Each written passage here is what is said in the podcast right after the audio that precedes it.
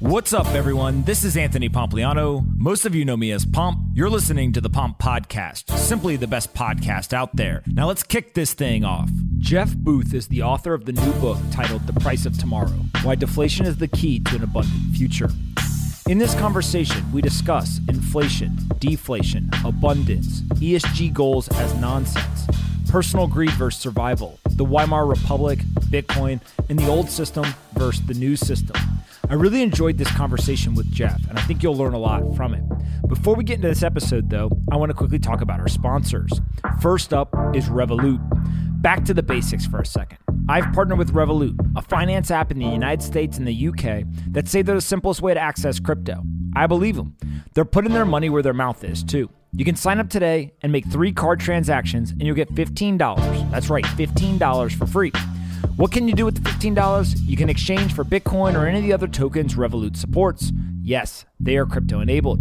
These guys have made it easier to get some skin in the game. As usual, when you move your money from fiat to crypto, your capital's at risk. But go and check out Revolut and let me know what you think.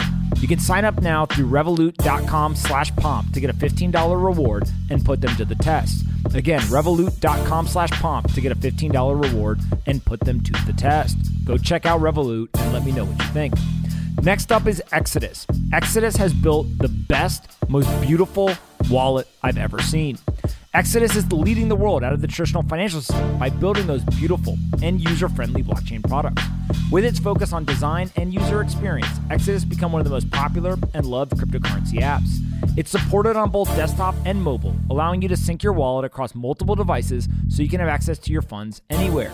You can instantly exchange around 100 different cryptocurrencies straight from your wallet. Interactive charts let you view an asset's price history and your portfolio's performance over time. And maybe the best part, Exodus is integrated with the Trezor hardware wallet, making advanced security easy for everyone. Visit exodus.com slash pomp for your free download or search Exodus on the App Store or the Play Store. Again, exodus.com slash pomp for your free download or search Exodus on the App Store or the Play Store. Last but not least are my friends over at Crypto.com. With over 10 million users, Crypto.com is the easiest place to buy and sell 100 plus cryptocurrencies. The Crypto.com Visa card gives you up to 8% back instantly and 100% back on Spotify and Netflix. Also, Crypto.com lets you earn high rates of interest on Bitcoin and other stablecoins. Get $25 when you download the Crypto.com app using code POMP today. Again, $25 when you download the Crypto.com app and use code POMP. You can download the app by going and clicking on the link in the description. All right, let's get in this episode with Jeff. I hope you enjoy this one. Anthony Pompliano runs Pomp Investments. All views of him and the guests on his podcast are solely their opinions and do not reflect the opinions of Pomp Investments. You should not treat any opinion expressed by Pomp or his guests as a specific inducement to make a particular investment or follow a particular strategy, but only as an expression of his personal opinion. This podcast is for informational purposes only.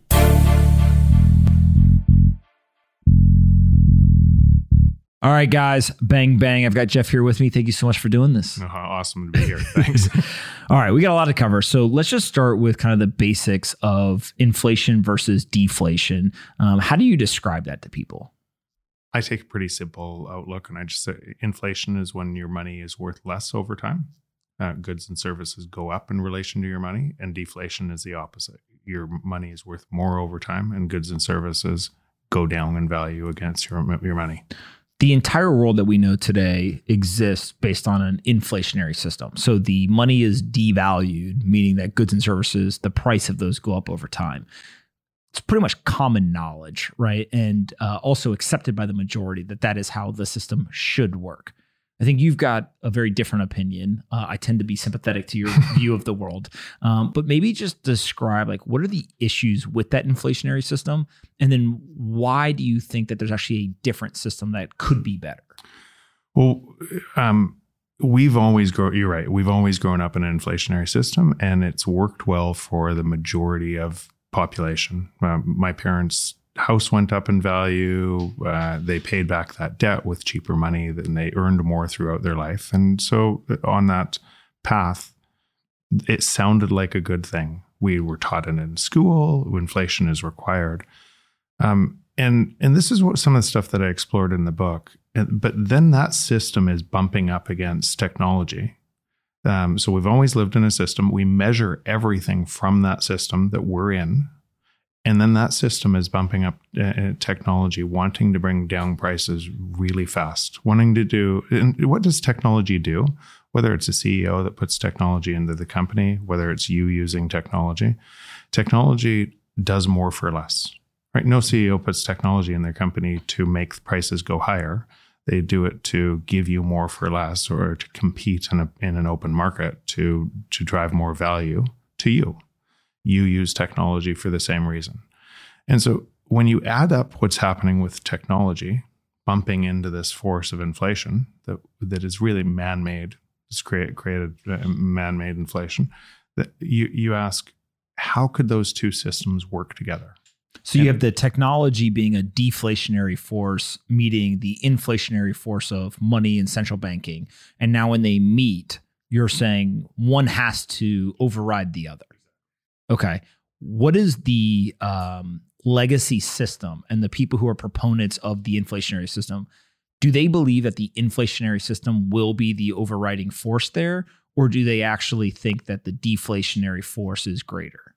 I, you know, it's hard to ask what every single person uh, uh, wants or doesn't. But what I would say is most people are trapped in a system and they have no idea that there could be a totally different system that produces better outcomes. They have no clue because they live in the system. They measure their house prices by the system. They measure their food prices by the system. They measure everything by the system, and they and that system requires prices to always go up mm-hmm. forever in perpetuity.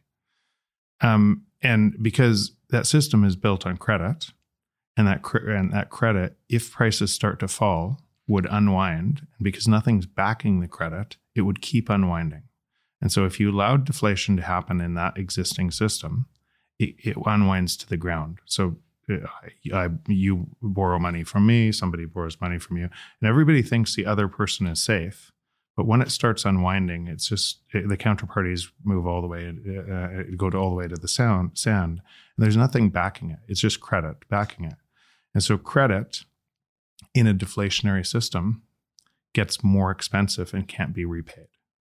So that's really the that's that's really the problem with these two systems, but they're diametrically opposed. And so what governments are doing are they're trying to print more money, change the rules of free markets and become and centralize markets essentially to print more money to pretend that system still works.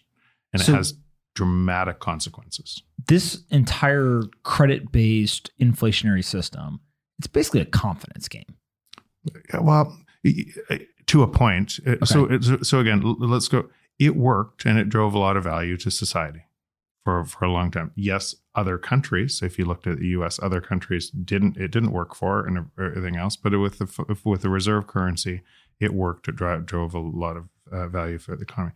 It just it can't work going forward. Okay, but, what what what is the impetus or the kind of milestone that changes. It did work, but now it can't work. So it always, if you if you go if you if you break it down, you and just ask yourself, why do I want my money to get be worth less each year? It, that that that question kind of deserves an answer because I don't think personally any single person wants their money to be worth less each year. But when they roll it up into a system, they think that that's a good thing. Mm-hmm. So so first, but but so inflation is just a hidden tax. So so governments don't want to tell you the truth about the services that you want and and what they need to pay for them. So they hide it into in inflation. So because tax rates would go way higher um, um, without inflation. without inflation, and so inflation is a hidden tax, but it's a hidden tax on the most vulnerable part of society.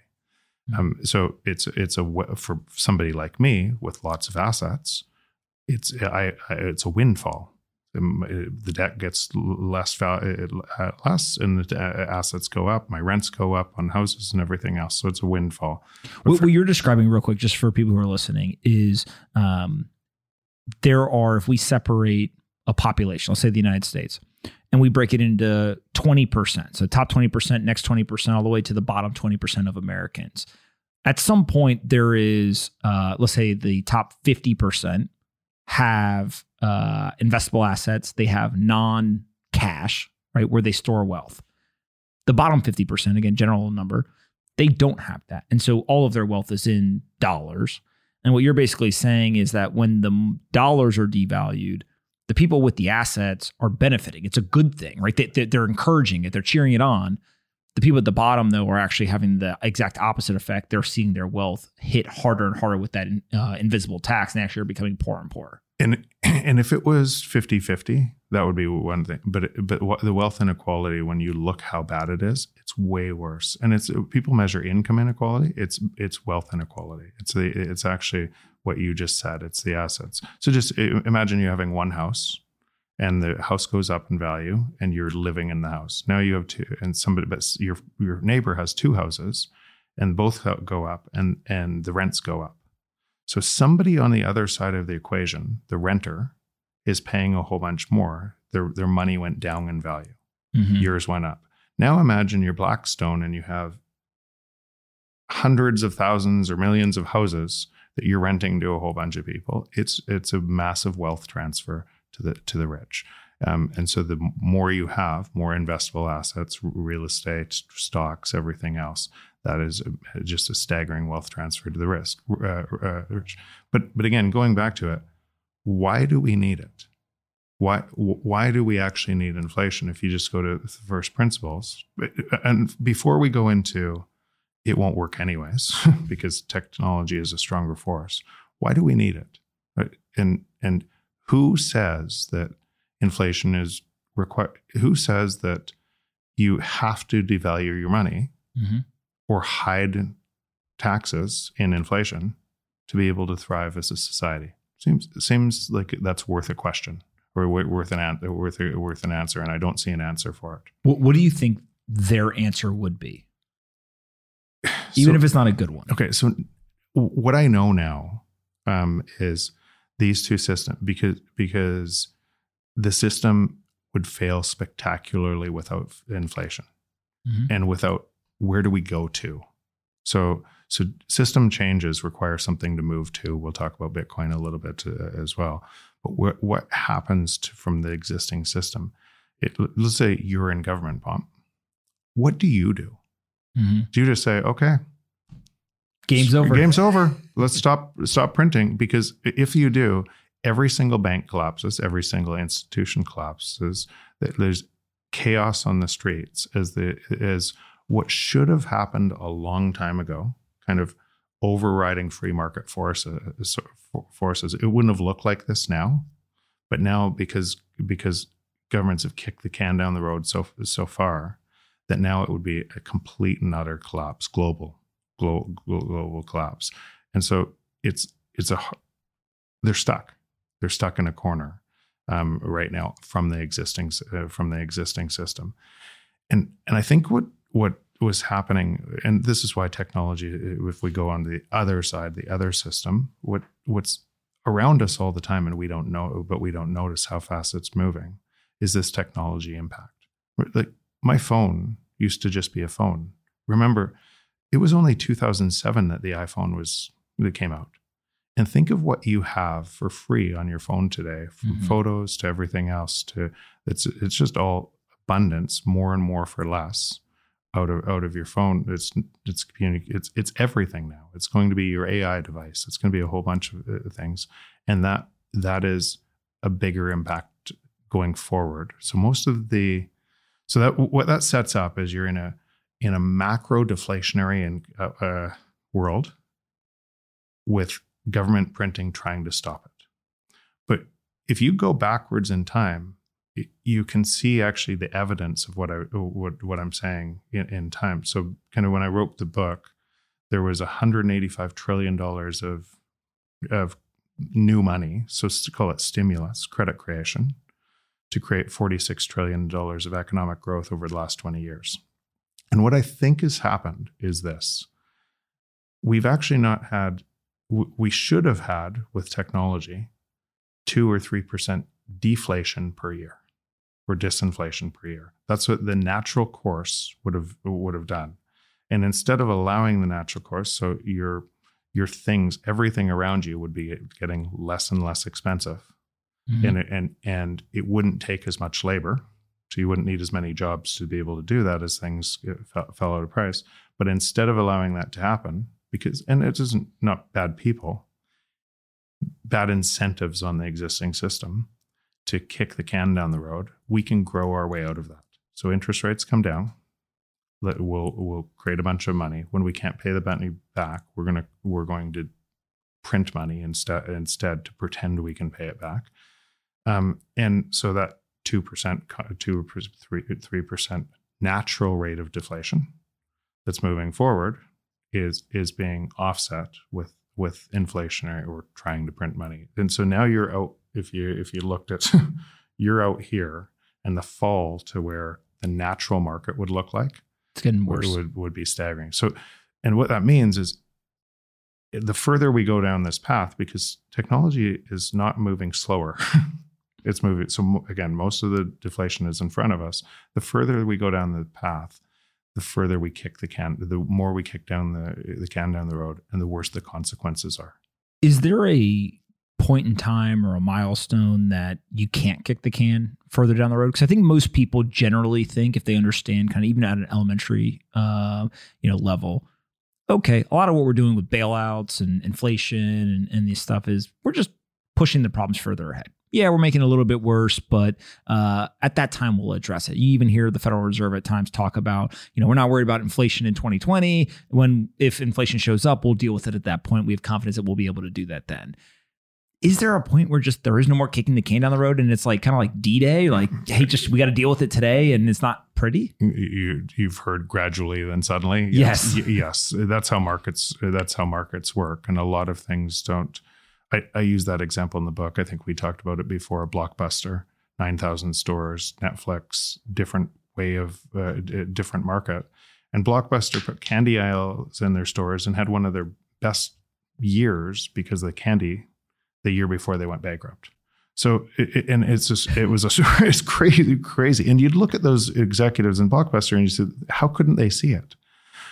That's what, that's actually the most important part. It is not typically not bad actors, people trying to hurt you or anything mm-hmm. else mm-hmm. in the in, in the system. It is the system itself trying to do whatever it can to protect itself. And and you could put any different president in you could put any different. The system itself is built in a way to to to reinforce it, and the entire structure reinforce, reinforces that. So it requires a system change to get to the other side, and I and and this has huge implications, huge implications for actually it, how humanity moves forward, mm-hmm. uh, and, and and because because the consequence of continuing kicking the can down the road like this, it, it, it, it kind of raises up. You can see the homeless. You can see the people. So some people are hurt by it. Some people are helped by it, and it and it puts the electorate in a spot that will overthrow the, gov- uh, uh, the government and, and and and but but again, overthrow the government thinking that it's a person and and, just, and it, it's just a consolidation of power. When you think about um, the system itself, it feels very weird that one, the people who are in charge of the decisions that get made with the monetary uh, kind of experiment, they are appointed, not elected. I actually don't know if that matters or not, if they would make any different decisions, uh, or if there would be the disruptive candidate like a Trump was to American politics or whatever, uh, kind of the outlier, or if it would just, we would elect the person anyways because they worked at some bank and we think they're smart. But then also, too, is it's a very, very small group of people that are making these decisions that affect 330 million Americans inside the United States and however many else, you know, around the world that use the dollar as a global yeah. reserve currency. But what you're really saying here is it doesn't matter. It doesn't, matter. matter if they're elected or appointed. It doesn't matter if it was five people or 100 people making the decision. The system is the system, and they're actually doing exactly what the system needs them to do to continue to perpetuate the system that we live in. And and why we didn't see it as fast as before? Why why we never actually asked the question: Is inflation a hidden tax or is it a tax? What um, is because it happens so slowly in it 20, 30, 50 years ago, it was happening slower because technology, people talked about demographics, they talked mm-hmm. about in economics, they talked about all of the other things about, okay, supply chains are moving overseas and, and then that's disinflationary or demographics is disinflationary, but we're driving inflation against it. But it's happening, it was happening a lot more slowly than what you would suspect would happen with technology. Mm-hmm. An exponential movement of technology I used this on your last show, but the folding of the paper 50 times and folding a paper on itself 50 times, reach a, a piece of paper will reach the sun on fold 50. And, and, and on, on Moore's law, we're on fold 34. So and, and, and so you start to you start to think what does fold 35 look like? What is when we think about self-driving cars and AI and we're looking now historically looking backwards and we th- we think we're looking forwards on this exponential pattern we're not so if it required as much printing to be able to pretend the world's the system still works to today what's it going to require going forward mm-hmm. and so it's just these two, two, systems are incongruent together they don't work to together a new system is required for sure technology is not slowing down um, and so so then you start to look into GDP. What's ask an economist to measure the GDP output of uh, of all of the all of the uh, pictures you use on your phone? Uh, like think of what that's done for you and how many uh, uh, photos you take and curate and edit and everything is self edit compared to what Kodak and the, that entire industry looked like before and or or or an economist to measure. I I used to spend. I I, I remember spending 1999 for a record. Right, a record, um, or then a CD. There used to be record stores and CDs. Now I spend ten dollars a month for unlimited music. It, these things are deflationary and they're all around us yet we don't notice it because we're we're we're living in a system that's trying to eradicate those gains and by the way those prices i just said are with the inflationary impact. Mm-hmm. What would they be without it? So that's one of my big questions is let's say that uh, there was somebody who was incredibly forward thinking incredibly uh, intelligent maybe even came from the future and they were running uh, kind of all central bank activities uh, and they decided you know what? I'm not going to play the game right? I'm actually going to allow technology to run its course and go into this deflationary environment. What would be different about today if this had started in the 70s or 80s, right? Is it one dollar would be able to buy a whole house. Like like literally the money would be so much more valuable and, and therefore uh, you would be able to exchange it for other assets. Is it that technology actually would be further along in our lives would look like the technology utopias that you see you know in sci-fi movies? Or just like like what would be different? Well e- even uh, keynes who's ridiculed and everything else today and and because a lot of his policies have been turned into what we see now keynes but he predicted in a, 1930 essay uh, the economic uh, possibilities of our grandchildren that we'd be working 15 hour weeks by now and and again, technology saves time. It, it, technology does more for less, and the output of that is you get more for less, and your time increases. Mm-hmm. And and and and but because that hasn't been followed, and because we've warped monetary policy to be able to stop that, essentially we're creating slaves. Mm-hmm. Right. So a whole bunch of people on mouse wheels trying to to uh, to work harder and harder to get more share of the pie take take bigger bets, more gambling in into economics too, to be to to to try to to try to outpace this devaluating uh, uh, de- devaluation of currency. That system can go on for a long time. So you asked about when does it stop? It can. I think people get confused and they think, okay, we're remember the macro trend is deflation. That is what we should want if we want an abundant future. That is what we, we, we should want. The, the policy result is, is inflationary, and people are going to say, in the well, these two systems are competing against each other. Everybody's going to want more handouts. They're going to want more money. Ask, trying to, to try to get elected a, as a government, saying, "No, here's what we're going to do. We're going to turn off the taps." Good luck right? You'd suicide be, mission. Suicide mission. and so you have to expect that that'll that'll happen, but so will the negative externalities of those decisions. Mm-hmm. Those negative externalities, typically, what happens is is war and revolution, and then a reset of a currency. That's if you go through history, that's what it looks like. Um, and and that path is that that's what that would lead lead to because the existing system cannot deal with where we are in technology today or the amount of debt to pay it back. So it has to devalue it. But but it can. So so a lot of people think that we're going to go go into hyperinflation right now. I disagree completely eh, because the market forces, and I know it looks like it right now because of all the printing before, and that and that inflation can, unless printing is is moving up all the time to match the deflationary uh, deflationary uh, impact of technology, is moving up all the time. So more and more and more, you're not going to. And then at some point, you could break the currency and move into hyperinflation. But but think about what's going to happen next year at this time. So lumber prices were up three times, housing prices are up, and everything else. So next year at this time, the, when they reference the rate, if lumber prices aren't that high, that's going to be more deflation right? And they're going to have to print more to be able to make things go up, uh, uh, go up, uh, go up higher. It's the whole system is a feedback loop. Do you think that the Federal Reserve can stop printing in terms of where we are today? So coronavirus happens. There's economic uncertainty, right? One moment. Then there's kind of panic, chaos, liquidity crisis, all hell breaks loose in markets. Uh, I remember explaining to somebody March of 2020, there was literally days people were walking around and like zombies in New York City, right? Just like what is going on in these markets.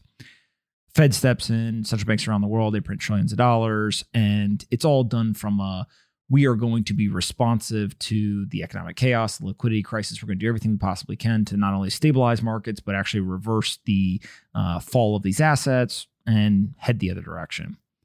They then decide multiple times in the United States since then, do it again in various forms, whatever. Their belief the entire time has been inflation wasn't going to happen in terms of high levels of inflation. We're getting increasing levels of inflation right now. There's a belief that it's transitory. Is there a world where they just say, hey, look, eventually we kind of run out of the impact of what we've already printed. We don't print anymore. And therefore, you know, we're kind of back to the nor- back to normal or back to the old day? No, or is it just here we go again? And They're going to print more later this year and more next year and more the year after. So, so that's actually why you need to look at the trend line, or we should look at the trend line, and what what is what's technology telling us, what's the infl- inflation, or what's the policy t- telling us. And so, remember, if they allow deflation, everything unwinds, and the unwind would be severe. Just like in 2008, the unwind would have been severe, Mhm. right? But the, the the amount of printing required in 2008 to stop Small. it was 250 billion and what- small. Remember the marches on Wall Street and everything else. eight hundred billion. Right? it started at 250 billion and it went to 800 billion, and now we laugh at that number. 800 billion is chump change. Th- There's a scene. I, I literally uh, wish we, we should clip it at some point and just I should tweet it. Uh, there's a documentary called Panic and there's a documentary called Hank. Uh, and both of them involve many of the players in the uh, financial crisis. And at one point, uh, Hank, Paul, Hank Paulson, uh, I think was in Panic, is like, I knew that we needed 700 billion, but I knew I couldn't go in there and say that number. So instead, I went in and said, we don't know yet, you know, what we needed, but whatever. And he's like, kind of like laughing about it. I'm like, 700 billion would be a discount compared to, you know, they just printed 2 trillion literally a decade later. And and then a bunch more. Mhm. And and so what will happen? This could stabilize things for a little, not without the ex- negative externalities. Mm-hmm. Um, but then the next uh, uh, the, the next will cost way more. It'll it, it And has so to continue. every single time there's any sort of economic uncertainty or chaos or any sort of disruption in the market of just prices go up, um, it goes back to this idea of uh, being addicted, right? The economy is addicted to the stimulus. It has to have it. And every time it needs a bigger shot of the stimulus in order to see the impact that it needs. And so you used to get tens of billions, you got hundreds, and you got trillions. Eventually, we're going to get 10 plus trillion dollar stimulus packages in the future. so 185 trillion over the last 20 years before before COVID, before when I wrote the book, produced 46 trillion dollars of economic return globally. Now that now it's going to take a lot more than that Mhm. to produce more growth, and the same thing is going to happen. In other words, it's it's just a shell game. Yep. So so we've lost control of what the currency is, and and that that is forcing people to ask, wait, if you could just make up money at this rate, why am I paying taxes? Why am I and and and so it's forcing more people, and that's I think what's happening in Bitcoin too. It's forcing more people to take a deeper look at their understanding of how the game's played Mhm. and and and why is the game played that way? What is there some law? Is there some physics law that, that requires the game to be played like that? And, I don't, and then we realize, hmm, not really. What's the new game? Or what's the future game that as people go and look at and ask those questions, they seem to be gravitating towards there is a different way, a deflationary type environment that could be successful. so that's what I think it is, and I, I think it, that's the only way that's congruent with kind of humanity mo- moving forward. Um, and it, and I've and I've looked through all of the different kind of plausible outcomes on the other, and I'm going to simplify this. I think this is where we're at. We're in a world right now which is most people don't realize it because they're measuring the system from the existing system, and they think, "Okay, I can. I I'm still okay. I, um, I'm not as rich as that person, but I'm still okay." Um, and and so most people are living in this uh, this system. while the system uh, breaks, not realizing that it's consolidating control at, a, at an alarming rate. So when you you don't you either have uh, two spectrums, right? Or, and I won't, won't go all the way to probably. If, if I was to, I'm going to simplify it, but there's nuance between here. You have free markets, or you have dictators, Mhm. and or centralization, and and through lots of experiments through history, we see how centralization ends in kind of the biggest thug. Mhm. And so if you remove free markets, you you tilt and you move on a path in a cascading path because people are short-term bias per, our own personal short-term bias for most people's will will vote for the person that thinks they'll give them the most right now. And and that center and that centralizes. So the great theme right now is is we have centralized economies and and what I worry about is because this is the path we're on, is centralized economies with um, with AI and robotics and everything else that that look pretty dystopian. Mhm. If if it's hard for people to rise up against dictators today in their countries, can you imagine rising up against a dictator with drones that can 20,000 exactly, robots. exactly ro- and and so so and, and and or we have decentralization and hard money that is a forcing function to to let a, a free market or a more free market work.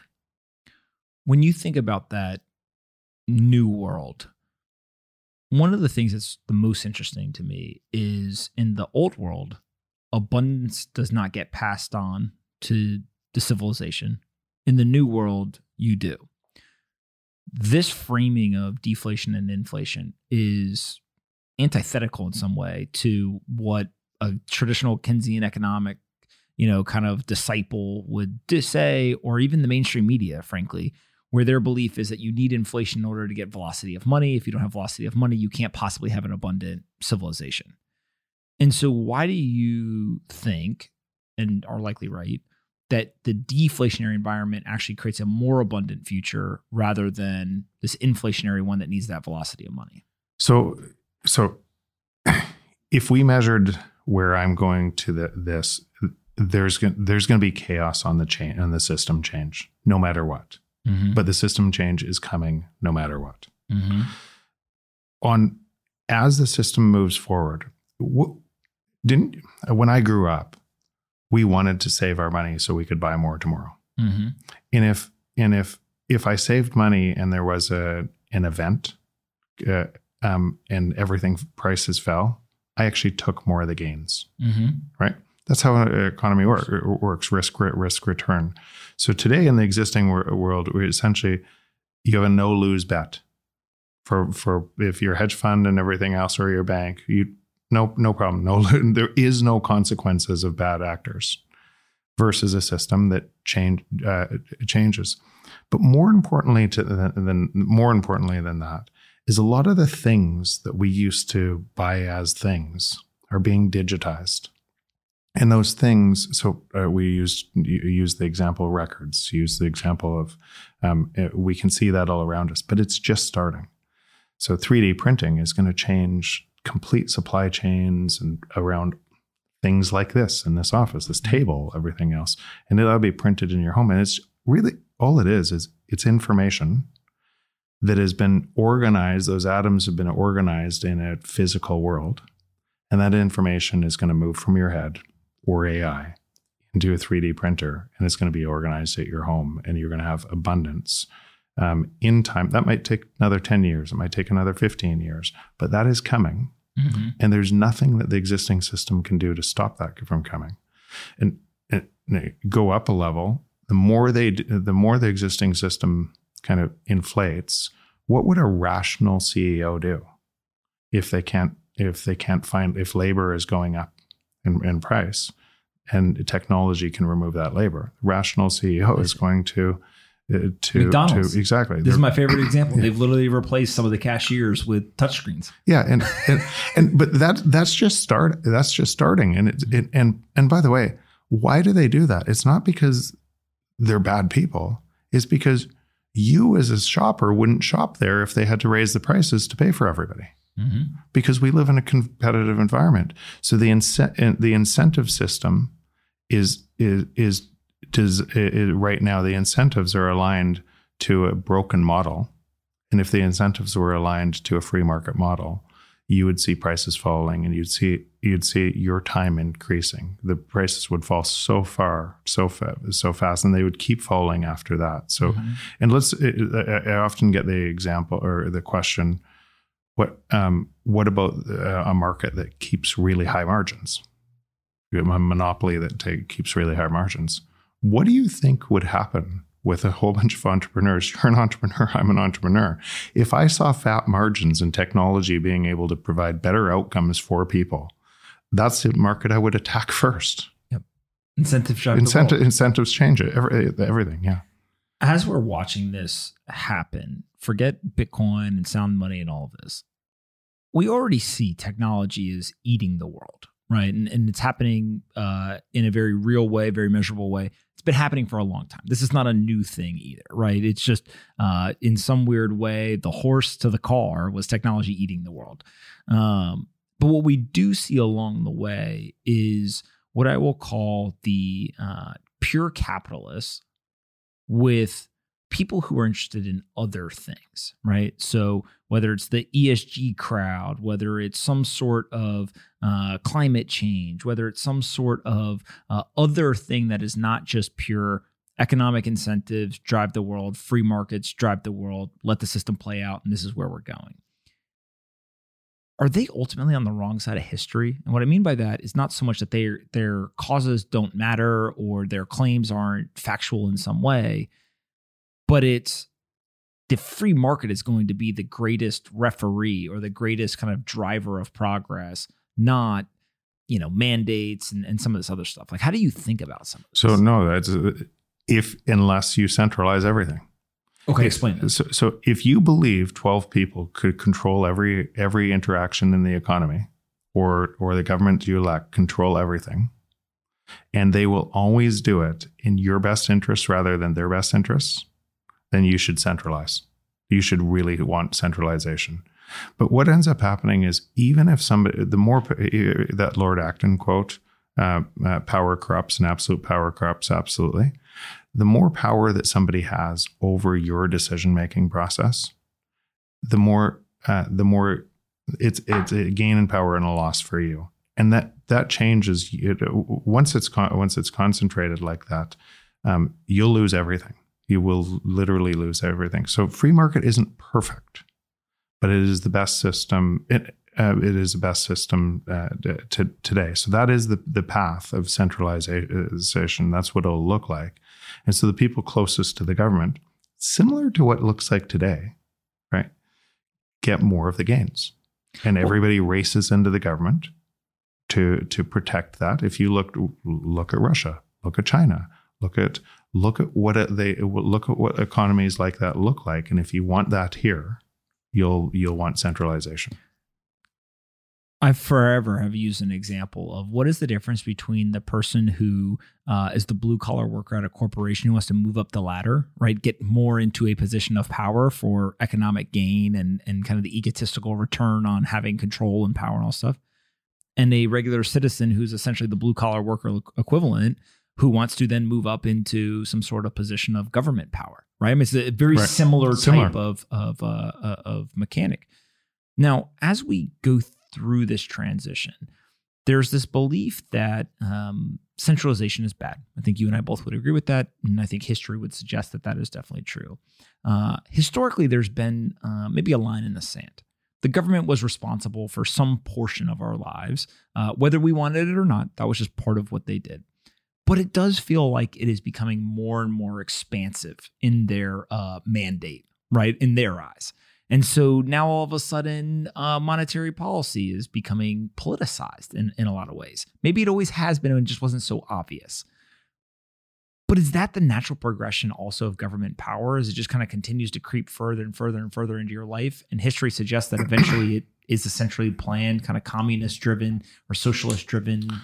Not, you know, not, not necessarily. Okay. Um, but, but on the trend we are on, on, on unsound money, when when governments have control over money and can inflate that's that's where it takes you because people will always vote for for I want because they need more. They need it, more. It's not so much that they're even greedy; it's a pure survival. So so so think about this. So should housing be number one? You'd ask ask over the last twenty years, the hundred and eighty five trillion dollars.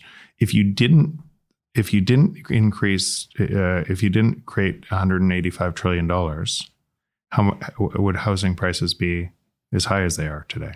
Probably not. If you didn't print as much money recently, would housing and real estate look like it looks like today? The answer is no, it wouldn't. Okay, so a whole bunch of people won out of that bet. Now, rents are a lot higher, and a whole bunch of people lost out of that bet. So, a lot of the people that are demanding more money, I need minimum wage to go up, I need uh, I, I, I need free money, I need government subsidies, are doing it because they can't pay the bills because government reached in and made a whole bunch of prices higher that they can't afford. And so so that's that's kind of why you get once you start to get to this this system cha- change, you get revolution at some point. Um, Weimar Republic, the rise of Hitler was a result of the very same thing. Explain what happened in Weimar Republic. Uh, so, uh, World War One, they couldn't pay their debts. The U.S., uh, UK uh, demanded re- uh, reparations, pay, uh, payback for World War One. They couldn't pay. They went through a period of hyper hyperinflation, just print money to be able to pay back the debt in cheaper currency. Um, Hitler started gaining p- power in that beer pro, uh, he, he, actually as a revolutionist. As a revolutionist. He he actually got put in jail through it, trying to overthrow the, the, government in I think 1924 1925 Dawes plan came in and said okay we're going to give you more time to pay this back and d- discount some of this from uh, from from kind of other other uh, uh countries including the US uh, and then and that fixed it for a while, kicked the can down the road for a while. And then 1929 in this in the states it started depression, kind of a global de- uh, depression there as well. So now we go back to hyperinflation. So we print print more money. A whole bunch of people that and and looks ex- similar at a different at a different level than what's happening today, but a whole bunch of people are enriched by that printing. Mm-hmm. And then a whole bunch of people are hurt. killed by that, that printing. And so those people that are hurt go and look for a revolutionist that and what does does that person do typically they'll blame a person or a group of people and say it's not your fault it's their fault they're the reason that it looks like this and and, and it's believable Mm-hmm. They've taken your freedom. They've, they've taken you for exactly, exactly, yep. and it's believable. So, so that's how that's how you have a revolution or system change, and then Hitler essentially changed constitution and everything else to keep power, and we know the rest of, of that history. I often ask why don't why didn't people, as they saw these signposts, similar signposts that we see today, why didn't they leave? Why didn't the rich people leave Germany?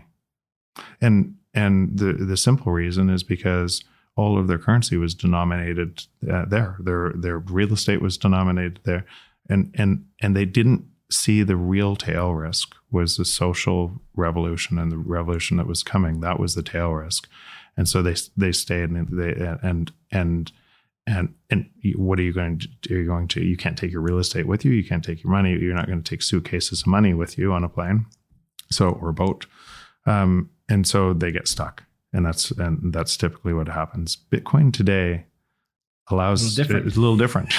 You remember 12 words you can move any, anywhere. You're not going to take your memory. And uh, and and so so so so i think even just this alone with all of the signposts before we get into why it's so so important just if you looked at it through that lens alone it is a must own asset Mm-hmm. It is mm-hmm. a must own where, where what's what's going on in the world today. When you start to kind of unpack um, Bitcoin itself, how much of your excitement or even sympathy for the asset in terms of why you hold in your portfolio is economically driven from like a uh, macroeconomics i have to have this to protect my wealth versus more of the social and political stuff which is if I need to move, I can do it quickly. If there's unrest, if there's confiscation of assets, all that type of stuff. It's a super interesting question. I haven't been asked that before. Actually, for me, I think I I lean more to Bitcoin because because it it brings fairness and equity to the world. It brings it brings a free market free market forces that allow the abundance gained from technology to be passed to the broadest possible uh, audience. Um, that's my primary reason. I don't need more money. I don't need more anything. Like I just uh, and, life is good. Life is great. Um, I love what I do. I, I, I, tons of friends, tons of like I love everything I do. So so I wrote the book more because I'm living in this system, benefiting from this, uh, uh, benefiting from this system, understanding that I, like I couldn't understand why prices weren't falling at the rate they should be falling when when all of the technology companies that I was building were pr- producing crazy returns for people. That's why people were using the or using the technology companies. And so I couldn't understand why that wasn't happening at the rate that it should be. So that's that's what I investigated.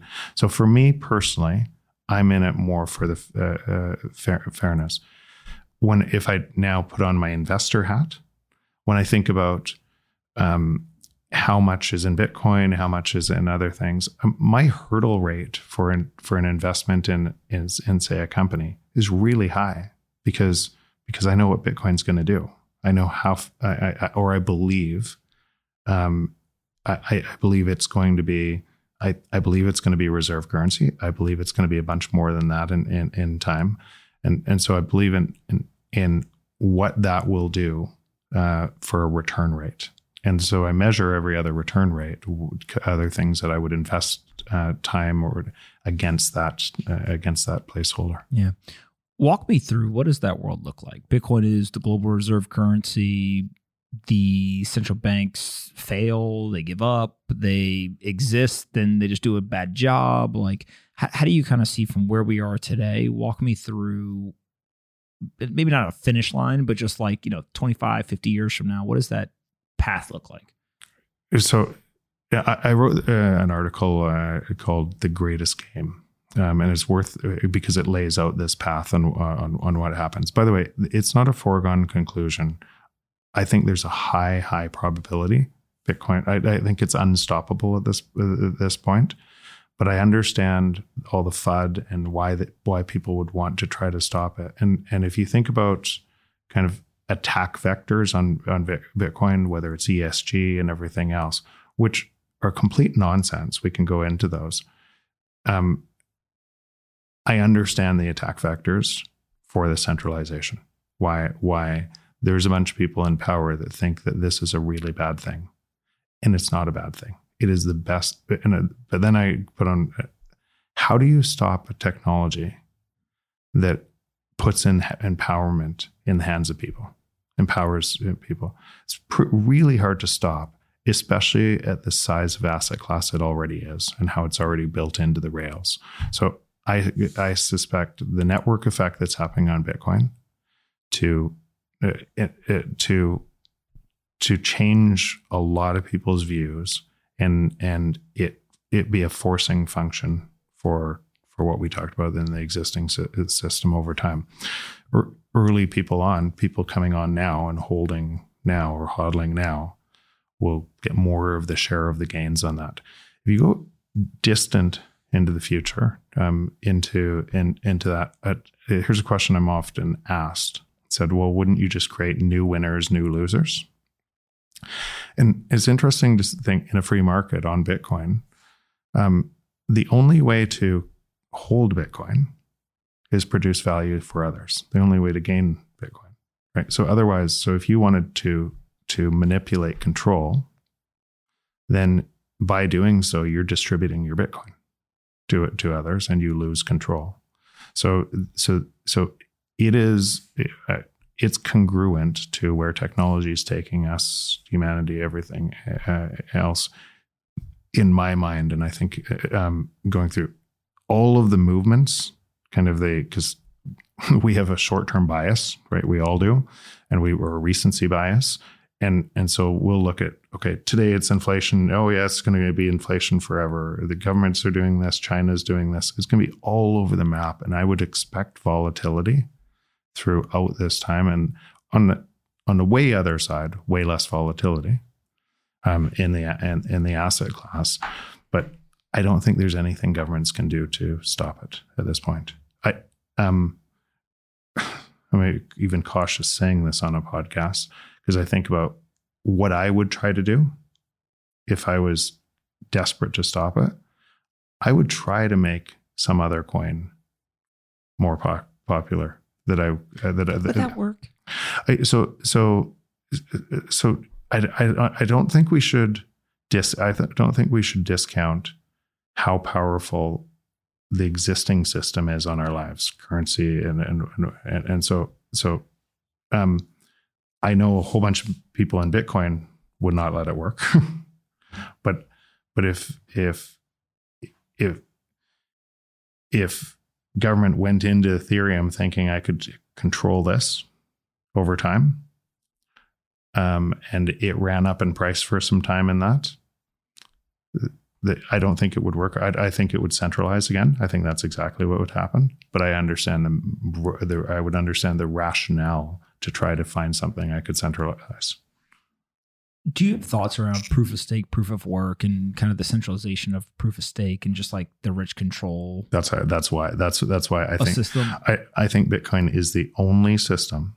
That's actually why it's such an important thing for, for me right now. I'll sound like a fanatic or, or a zealot on, on this, but that's actually why it's so important. If you believe in open free markets, I believe you have to do everything you can to make Bitcoin successful because I think it's the only thing that both has the scale and will be de- that can't be taken by governments. Mm-hmm. Um, so so there's potentially other coins that, that, could be regulated faster, but it, it um, but Bitcoin both has a scale. So governments didn't see it fast enough, and now it's in the hands of a whole bunch of people, tens of millions, tens of millions, it, it, million. exactly.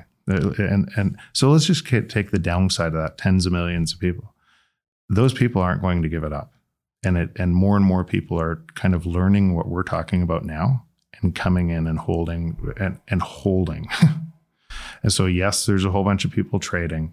Yes, there's a whole bunch of people uh, that that are in and out and in and out. But the the hodlers and, and people that are uh, holding Bitcoin and understand what we're we're we're saying, I don't think I, I uh, that is the ensure we get more people onto it for that reason. And you're going to have decentralization forever. You're going to have a currency that empowers human beings forever, or I, I don't want to say forever. Could have quantum, you could have a, a different change, but it's, it it it is, um, it is a it might be humanity's greatest invention, and I when when I say that, um, I know full well what people will say on Twitter and everything else when I when I look back and printing press and, and, and Internet. internet and everything else. Um, but we have a habit of building on top of other great inventions and the next greatest. Mhm. Um, and and and so information creates more information and more error correction on that information, and and and and this uh, this is a huge breakthrough. Um, I, I think if you looked back at the printing press and that and the time of the printing press when it was invented, people wouldn't have thought that was a great invention against other inventions at the time too. So I think that's that that's the level this is playing at, fixing money forever. You, you described ESG as kind of nonsense um, in terms of fiat currencies and, and some of the goals. Describe a little bit more about what you mean by that. So, and and I, I want to be careful with nonsense because I'm in some companies, and I, I'm, I'm chairman of three different companies that are doing a whole bunch in in um, less carbon or, or climate change and or or So things that are involved in ESG things are things. exactly, but but not uh, uh, not uh, not washing, not greenwashing. not not a uh, virtue signaling. Ex- ex- exercise. exa- Exactly. Real companies that that have created technology impact that that lowers cost and provides provides benefit. Uh, um, so so and so there's an economic benefit to drive uh, drive and and so they're growing really. Some of these companies are growing really fast as a result, and it's uh, exciting. So it's not the cli- I'm not a climate change denier and everything else, uh, um, but um, but so why is it nonsense? Quite simply, and I haven't seen an answer for this. I ask it all the time. How do you solve climate change through an inflationary monetary system? And and and let's poke on that. So let's use some examples. So you print a bunch of money, you make house prices go up as a result. So there's a whole bunch more jobs in building houses, and there's a whole bunch more uh, lumber needed to put. So the entire economy right, is is actually gamed to grow faster, Mhm. to to emit more because you're devaluing money to be able to grow fa- go, grow faster. So If- the environmental Yeah. negative side effect is a negative side effect of trying to grow faster, which is all rooted from the devaluation of money. can can you grow forever on a finite planet? Right? It- pretty simple pretty simple equation. Yet so why do the only people that believe we can do that are economists? Right? Mhm. it's it, it- so it, it's, it's it's logical. Information can grow forever. Mhm. and and so as information essentially is information it's things become information you get more for less. That's what's uh, that- that's what's happening it doesn't grow the same way that our our notion of growth is changing with with what's happening with uh, technology. Um and and so or use oil. So to and and let's let's so today we have new energy coming on through solar and battery uh, so storage and so solar and storage, which is uh, the low low some of the lowest cost energy, Mhm. which is getting cheaper at eleven percent a year. Mhm. And for a long time, that took subsidies to try to drive an industry to try to make it hit that that point. And maybe you could argue today there's still some subsidies, but it's, it's close to that tipping point where in some regions it's the lowest cost energy without su- subsidies. Um, and it's getting cheaper. And, and so as that's taking more of the energy infrastructure, and it'll, it'll it drives down prices. So if energy is the number one input in everything else, and prices are being driven down, then why are oil prices seventy dollars a barrel or whatever? I haven't looked in the last little little bit, but why are and they're seventy dollars a barrel because you've debased currency against oil, and oil is um, is a scarce resource, Mhm. and so those will go up, making oil more profitable, driving exploration and toil and everything else.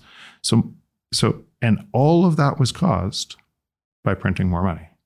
So uh, again, i- i- anybody on your podcast, reach out to me, find a way, to put it on tweet, Twitter, how how an inflationary monetary policy is congruent with climate change, um, and I'd, I'd, I'd debate. You're that. saying that uh, it's impossible it's impossible. for a inflationary monetary policy to be congruent with ESG goals and actually being serious about creating change in the environment. It, it's impossible. Mhm. It- it- it's, it's absolutely so. So when Does Bitcoin Yeah. solve climate change? Yes, yeah, yes, it does, and it All right, does. explain that because you, you and I both know I've said this before as well, and people think that's a crazy statement. Well, so it- i- explain it. and and and be, because it forces the uh, because it forces a free market because it forces technology to allow technology to do its job and save you time and reduce prices so you're not on a treadwheel racing racing more and more and more through a uh, to try to to like why do we work in the first place? Right? If you if you uh, and I'll go back to but but you're trying to work to be able to say have security in your life and to have enough things when you retire. So you're going to work 60 years of your life to or 50 years of your life to retire with hopefully enough to live the last 10 years of your life. All well knowing that the goalposts are moving the whole time trying to move further so if you're in that environment what would you do? You're going to try to take risks to get out of this environment you're going to you're going to take you might lever up a whole bunch of debt at the wrong time because central bank's policy is changed to be able to t- try to get off the treadmill because you know the goalposts are moving further and further away. So so all of the incentives are aligned for everybody to do that to do that job when we wouldn't need to in an exi- in, in a different system. The system itself would uh, uh, would would fix that. But this system that system is also responsible for all the climate change or for all the climate damage and environmental damage because it requires more and more and more and more forever. Um, more things, more, more higher prices forever, or the system collapses. That's it, and that's why I say that system collapses imminent, anyways. Whether through climate, whether through centralization of, of government, whether through revolution, that that there is a system change coming. Bitcoin produces I believe. And by the way, when I was going through Bitcoin, I was looking for anything else too. I was looking for anything that what could be a path to get to where technology is taking us um, that uh, that is a plausible path, and it and it's only Bitcoin. And so that, um, but that it be, because it allow it, it allows um, it allows for an equitable world. It allows for the prices to fall. You're not wasting your time on this treadmill, and the externalities of that change means you get things for for less, and it doesn't cause the same damage to the environment too. If you're talking about ESG, Yeah. When you think about the transition, is it the bad stuff has to happen in order to create the transition? Is there some sort of carrot that can be put out there of ESG or uh, dampening the wealth inequality gap, or you know, name your uh, kind of thing that people care about that Bitcoin does fix or solve? Or is it just it doesn't matter and there has to be a blowing up of the of the existing system. And, and the example that I can only think of is like the burning of the boats. Yeah. Right. The whole example of when people would come to the United States or go looking for new land. Uh, of the Cort- first things they would do- Cortez. yeah, yeah. They would literally burn the boats because that means we're not going back. Yeah, yeah. we got to make it work. Yeah. Uh, is that some element of like the only way to actually make the new system successful, et cetera, is the burning of the boats? And that means the old system has to kind of have a catastrophic event. it, it again, it's going to have a catastrophic. It's had lots of catastrophic events. It's going to have catastrophic events. That's a for sure. But, but when you say it, it has had catastrophic events, is 2008 financial crisis a catastrophic event in your eyes? well, it is because because of what it did to free markets. okay. Right. It changed the rules. It Correct. essentially it's, it's essentially it said there's no consequences um, for bad bets if you're high enough in the if you're high enough on the ladder, there's no consequences for bad bets. If you're low on the ladder and you if you take too much of a loan, we're going to wipe you out. But if you're high enough, there's no consequence. That's what it said, Mm-hmm. which is the same thing as happening today. So uh, agreed. And the you know the two things that I think you and I see eye to eye on for sure was during 2020. Uh, one, you're bailing out bad businesses. They were bad capital allocators. They took risk. They got caught. Uh, why are we giving them money? Basically, taking bad money and chasing you know even worse money. Uh, two was you can say you're handing out money to people all you want. I don't care if you're handing out $100 or $1,200 or whatever the number is you're going to drastically increase prices that are going to completely offset and actually make it worse than handing the money out, right? And so um, I, I think those types of things, along with 2008, they're catastrophic in the sense that they have a material impact. But the system still, although maybe rocky, although there's still kind of a cliff, you know, to run off of, it's still here. And so, do we have to basically run off the cliff and have like the the complete implosion of the system, or can we actually just transition almost like it feels like you transitioned then i transitioned then square That's- transition Yeah. So that's actually why it's really important that you have individuals and lots of them acquiring Bitcoin because the more individuals, the the the more peaceful the transition will be. That's that's what you you want. Not hedge funds, not everything else. They're part of it. They're going to play in the game. But why we want a lot of think about the people most hurt by by the Mhm. policies. Those are the people that are most in favor of the policies, and many of them don't understand Bitcoin mm-hmm. and there's this there's this essentially marketing or or or that that they're stuck in a CNBC, CNN uh, news flow, uh, or or Fox or anything else that they don't really see what's happening here. Mm-hmm. Those are the people that need to see what's hap- uh, happening here because because they're most hurt by this. They're they're bearing the consequences uh, uh, uh, of this, and so getting a lot more people on board there, um, I think is is it would be really important. so that's probably one of the most important things you think is getting individuals around the world to acquire bitcoin and hold their stake in the network and that ultimately ends up being a very great defensive mechanism uh, not only for bitcoin and decentralization but also for the lack of uh, kind of violent protest and revolution it ultimately ushers in this peaceful transition That's I believe so. Yeah. One of the things that this reminds me of is um, people always ask about uh, global reserve currency status. And an idea that's fascinated me now for a couple of years is every single currency that was the global reserve currency fell and was replaced happened through violent conflict. You have the global reserve currency as your country. I come, we fight, I win. I now install my currency as the global reserve currency, and we move on with the world over and over and over again since the fall of Rome all the way through. Bitcoin is actually the first time where having the strongest defense makes you the most powerful in the world, right? When you move from an analog world of violent combat to a cyber world, having the stronger defense makes you the most powerful, not having the strongest offense. And so, if all of a sudden you have an impenetrable computer network that continues to rise, it doesn't matter how good anyone else's offense is, your defense is better, and therefore you're the strongest. And so, is it the first global reserve currency that ascends to that position without firing a bomb, a bullet? I I, Or I, I think that, so. That's the hope. That is, that is the hope. Think about what the existing system's doing, and look at the signposts of the existing system. One one mention I just wanted to, to when you say bailouts for not bad capital allocators, just think about the system first, and think about what would you do as a CEO if you uh, had uh, cash on your balance sheet and interest rates were negative or nearly negative.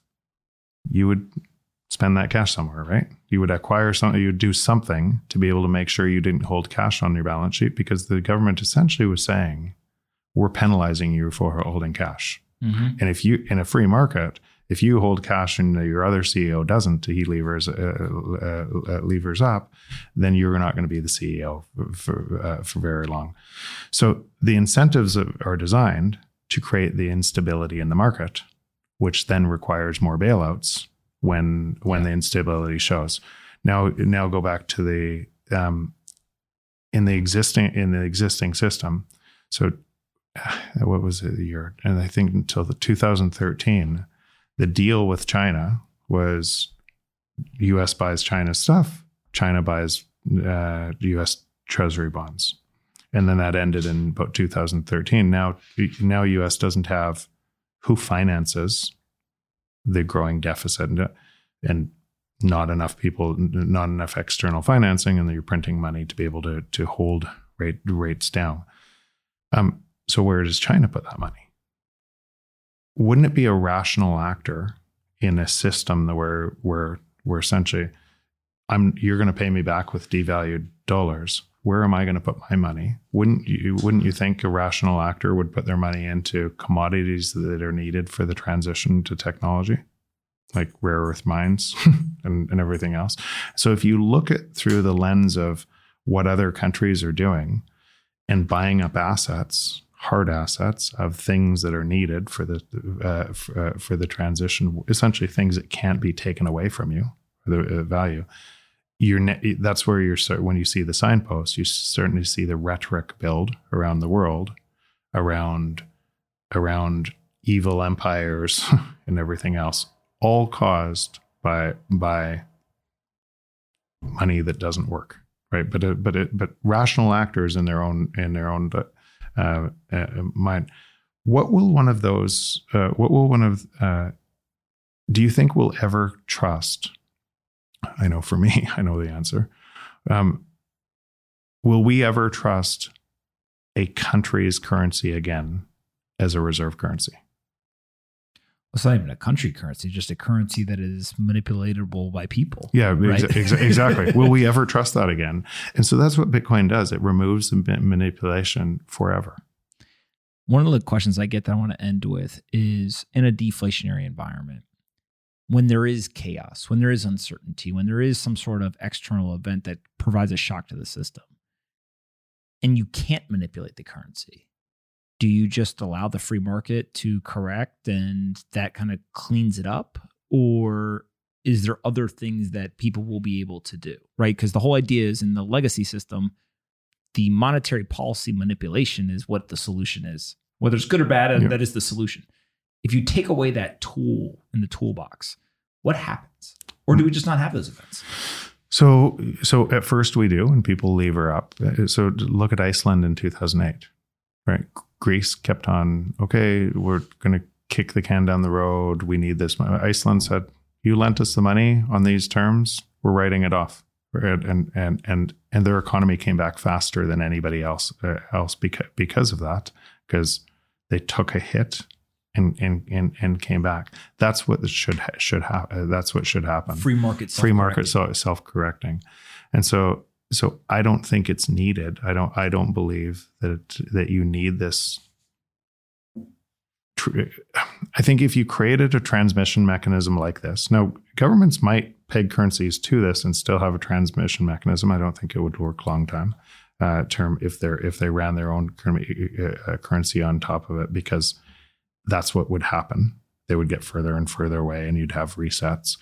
Um, but um, but from a I I don't think it's needed. I think the free market would solve it, and the free market would solve it in a couple of ways. First, people would increase their savings rate to be able to take those take those shocks. They would make sure, that, um, and uh, and when the shocks happened, people would be resilient and they would find find ways faster through it. Yeah. I tend to agree. uh, before I let you go, um, where can we send people to just learn more from you? Right. So I know you've got the book. I know that you've done a bunch of content, but when you when you meet somebody on the street and they say, "Hey, you're an interesting guy. You've got some really interesting ideas," where do you send them? I send them to you. I send them to Robert. I send them to Preston.